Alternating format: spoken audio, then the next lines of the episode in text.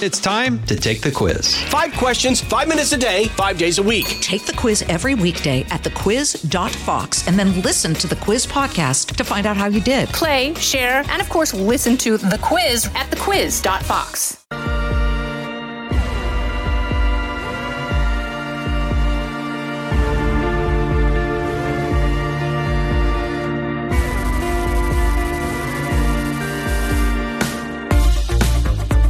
Welcome to this episode of Kennedy Saves the World. And it's so sad. The filthy little urchin children all across the country. Uh, they are going teacherless. They just have nothing to do. They're gumming their corn cobs. Their teeth have all fallen out of their heads because they've been entirely neglected. Because apparently there is a nationwide teacher shortage, which is really weird because if memory serves, I believe the teachers union somehow wangled $200 billion from the federal government. So, I mean, that should more than cover the tab.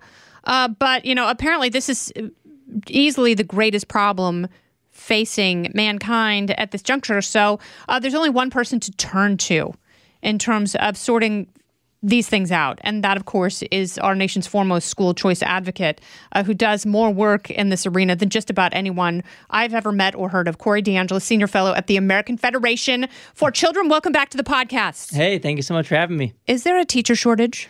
I don't know. I really think it's a bunch of BS. It's a narrative that we hear year after year after year. And the reason that the teachers' unions want to pretend that there's a teachers' shortage is because it allows for more uh, an argument to have more dues paying members in the system. And we see that's where the money goes each and every year. I mean, between 19.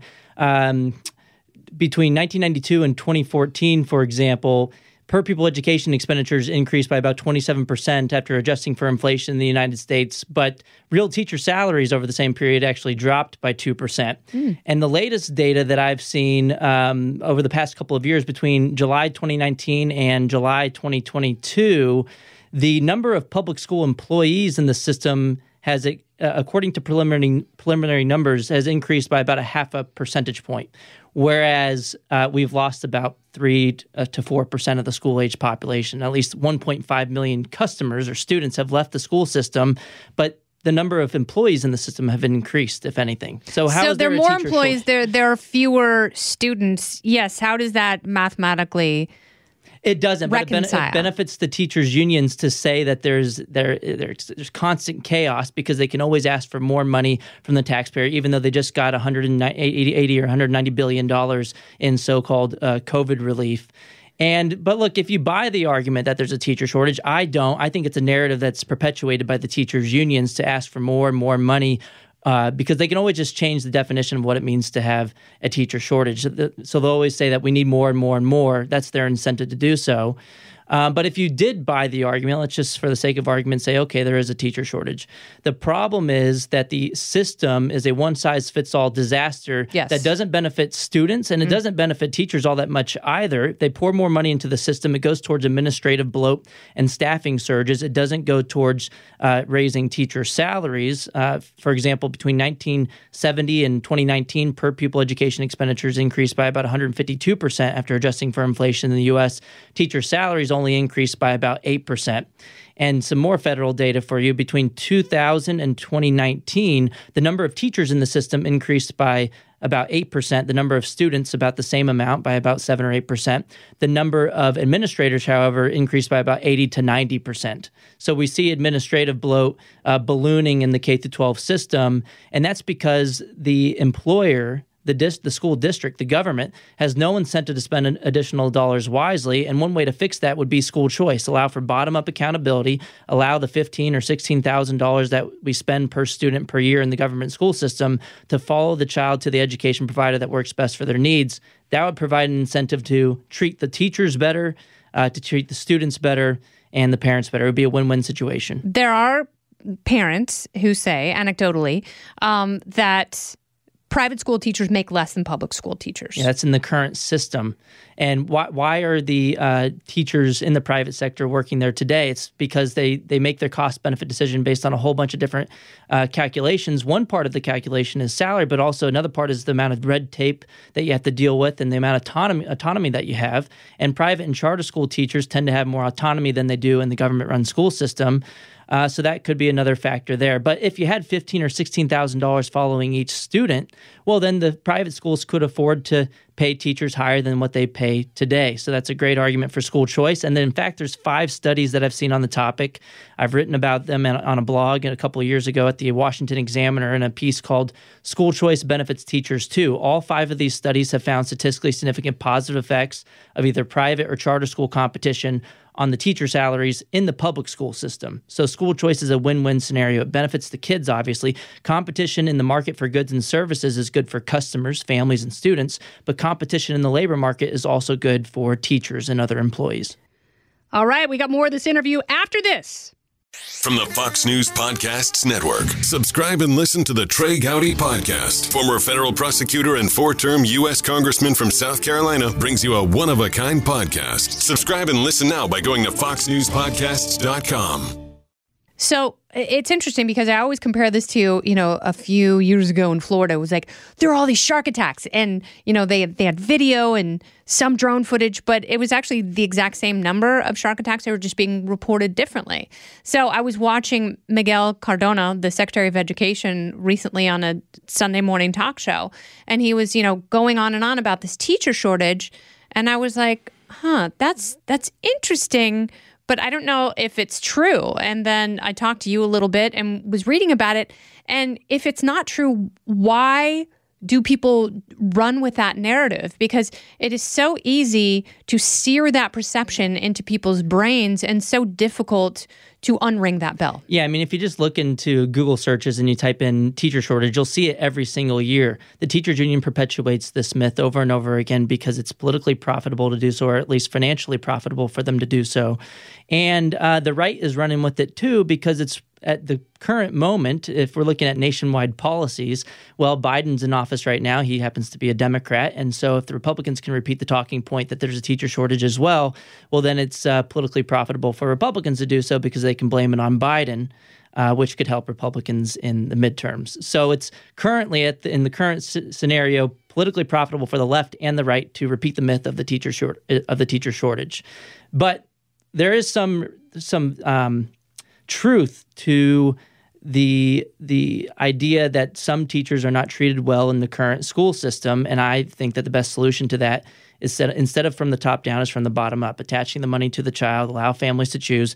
That benefits the students and the teachers at the same time by providing more competition, more incentives to spend money wisely. And what better way to spend the additional dollars wisely than to put it into the classroom instead of going towards superintendents and other administrators? Yeah, I mean, but th- we've seen the same thing in higher education. You know, it's like these administrations uh, have gone up disproportionately over the decades, but you don't see more professors. You see uh, tuition increase and you see people borrowing more money to pay for school, but they're not getting more of an education. Um, and, you know, as we talk a little bit, and I'm not not going to talk about this too much, but you know, student debt forgiveness. it's like, in again, Miguel Cardona said we fixed the glitch in the system. It's like you haven't fixed the glitch because there's no incentive for schools to keep costs down. As long as they know there's going to be even more free money, they will hire more expensive administrators. You know, they they won't increase learning, which is not going to have any impact on outcomes.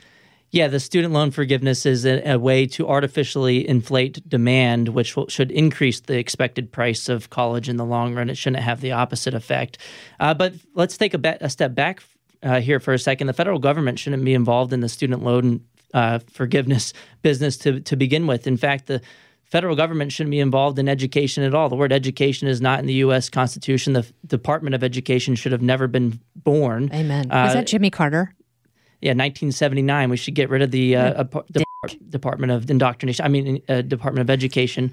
Uh, once and for all, it should have never been around, and it hasn't led to better outcomes in K through 12. We shouldn't expect it to do anything better for students at the higher education level. And we spend so much money uh, uh, in higher education with state, lo- local, and federal taxpayer dollars. It's about three to four hundred billion dollars a year um, for higher education. I think that's over twenty thousand dollars per student enrolled in college. I mean, why are we spending so much money on these classes that aren't leading to better uh, life outcomes. I mean, you, you, had a story reported earlier today of University of Texas at, at, Austin was offering a class on Taylor Swift. I mean, look, if you want to learn about Taylor Swift, that's great, but why should the taxpayer have to foot the bill for adults who voluntarily entered into a contract with uh, a provider of a service? That it just makes no sense. Yeah, I never took a Taylor Swift class at UCLA. I took some interesting classes. But it, it was, uh, I, I, think my favorite class I took at UCLA was Evolution of Human Sexual Behavior. And I asked my professor, why do men have nipples? and do you know what he said? People, people in the class hissed at me because they thought it was a stupid question. And he said the female form is the default form. Testosterone is an organizing hormone. We all start out as women, and dudes get organized into dudes. And that's why we started out with nipples because we all started out as ladies and then eventually the dudes became dudes. Yeah, but look, this seems like federal government overreach on the on the student loan forgiveness from the Biden administration. You see, he's done this with other departments as well. He's weaponized the uh, Justice Department against parents at school board meetings with the National School Board Association that he colluded with. And uh, more recently, he has launched a war on public charter schools, which are a form of school choice that it's that's working for millions of students today. And instead of going through Congress, because he probably didn't have the votes, he used the Department of Education to regulate the teachers union monopolies competition, which happens to be public charter schools. Uh, and so, with the federal loan forgiveness um, uh, play, this is a, another way of going around Congress, and uh, it, it's an overreach of federal I government. hope I hope there is a legal challenge to this. I truly do. And, you know, it's like, yeah, they're always looking for the teachers' unions are always looking for not just workarounds, but control. And that's why they overwhelmingly donate to Democrat candidates. And guess what? They're not doing anyone a favor. I love public charter schools. Uh, my daughters both went to a public charter school in Los Angeles. It was affiliated with LAUSD, but the the parents, uh, the PTA, and the administration at the school had much more say over curriculum and how money that was fundraised was spent. And you know, a lot of times parents got together and bought extra teachers and and you know paid for extra spots and extra tutors and you know the kids were happy the parents were happy and it had a view of the pacific ocean so it was nice and bougie totally great yeah i mean you're not residentially assigned to charter schools so they don't have as much monopoly power so they have a stronger incentive to cater to the needs of families and, and, and customers and at the same time they're less likely to be unionized uh, so that's the main problem there. And, I don't like unions. Yeah, I don't I like mean, public unions. I mean, yeah, the, we should abolish public sector unions in general too. There's no reason why um, uh, we should have public sector unions, especially when they can extort the taxpayer in perpetuity. It's a huge problem. We saw it play out with the COVID pandemic. They closed the public schools.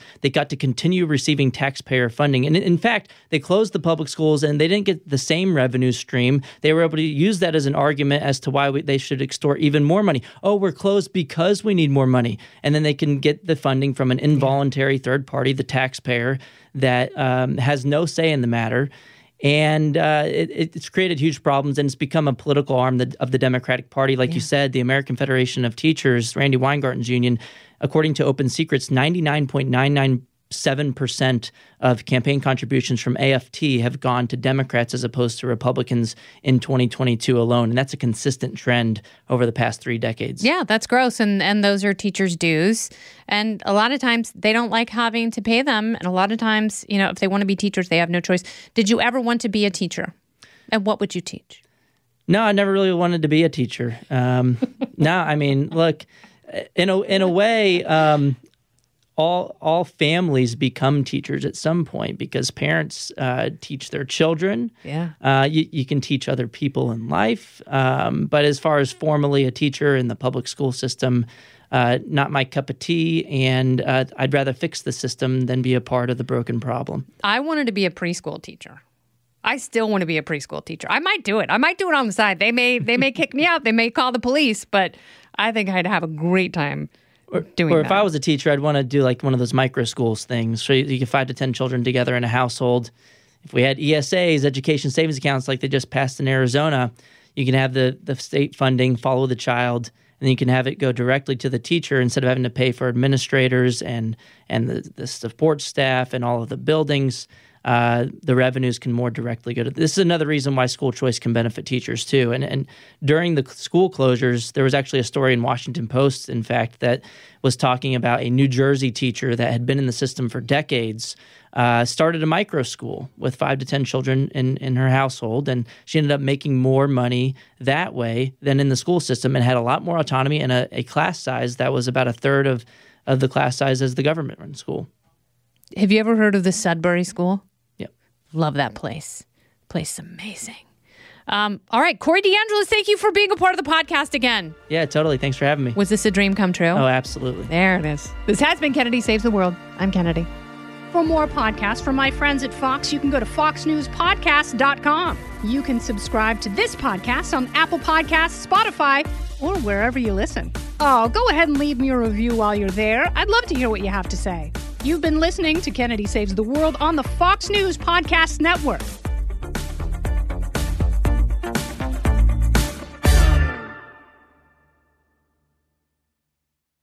From the Fox News Podcasts Network, subscribe and listen to the Trey Gowdy Podcast. Former federal prosecutor and four term U.S. Congressman from South Carolina brings you a one of a kind podcast. Subscribe and listen now by going to foxnewspodcasts.com.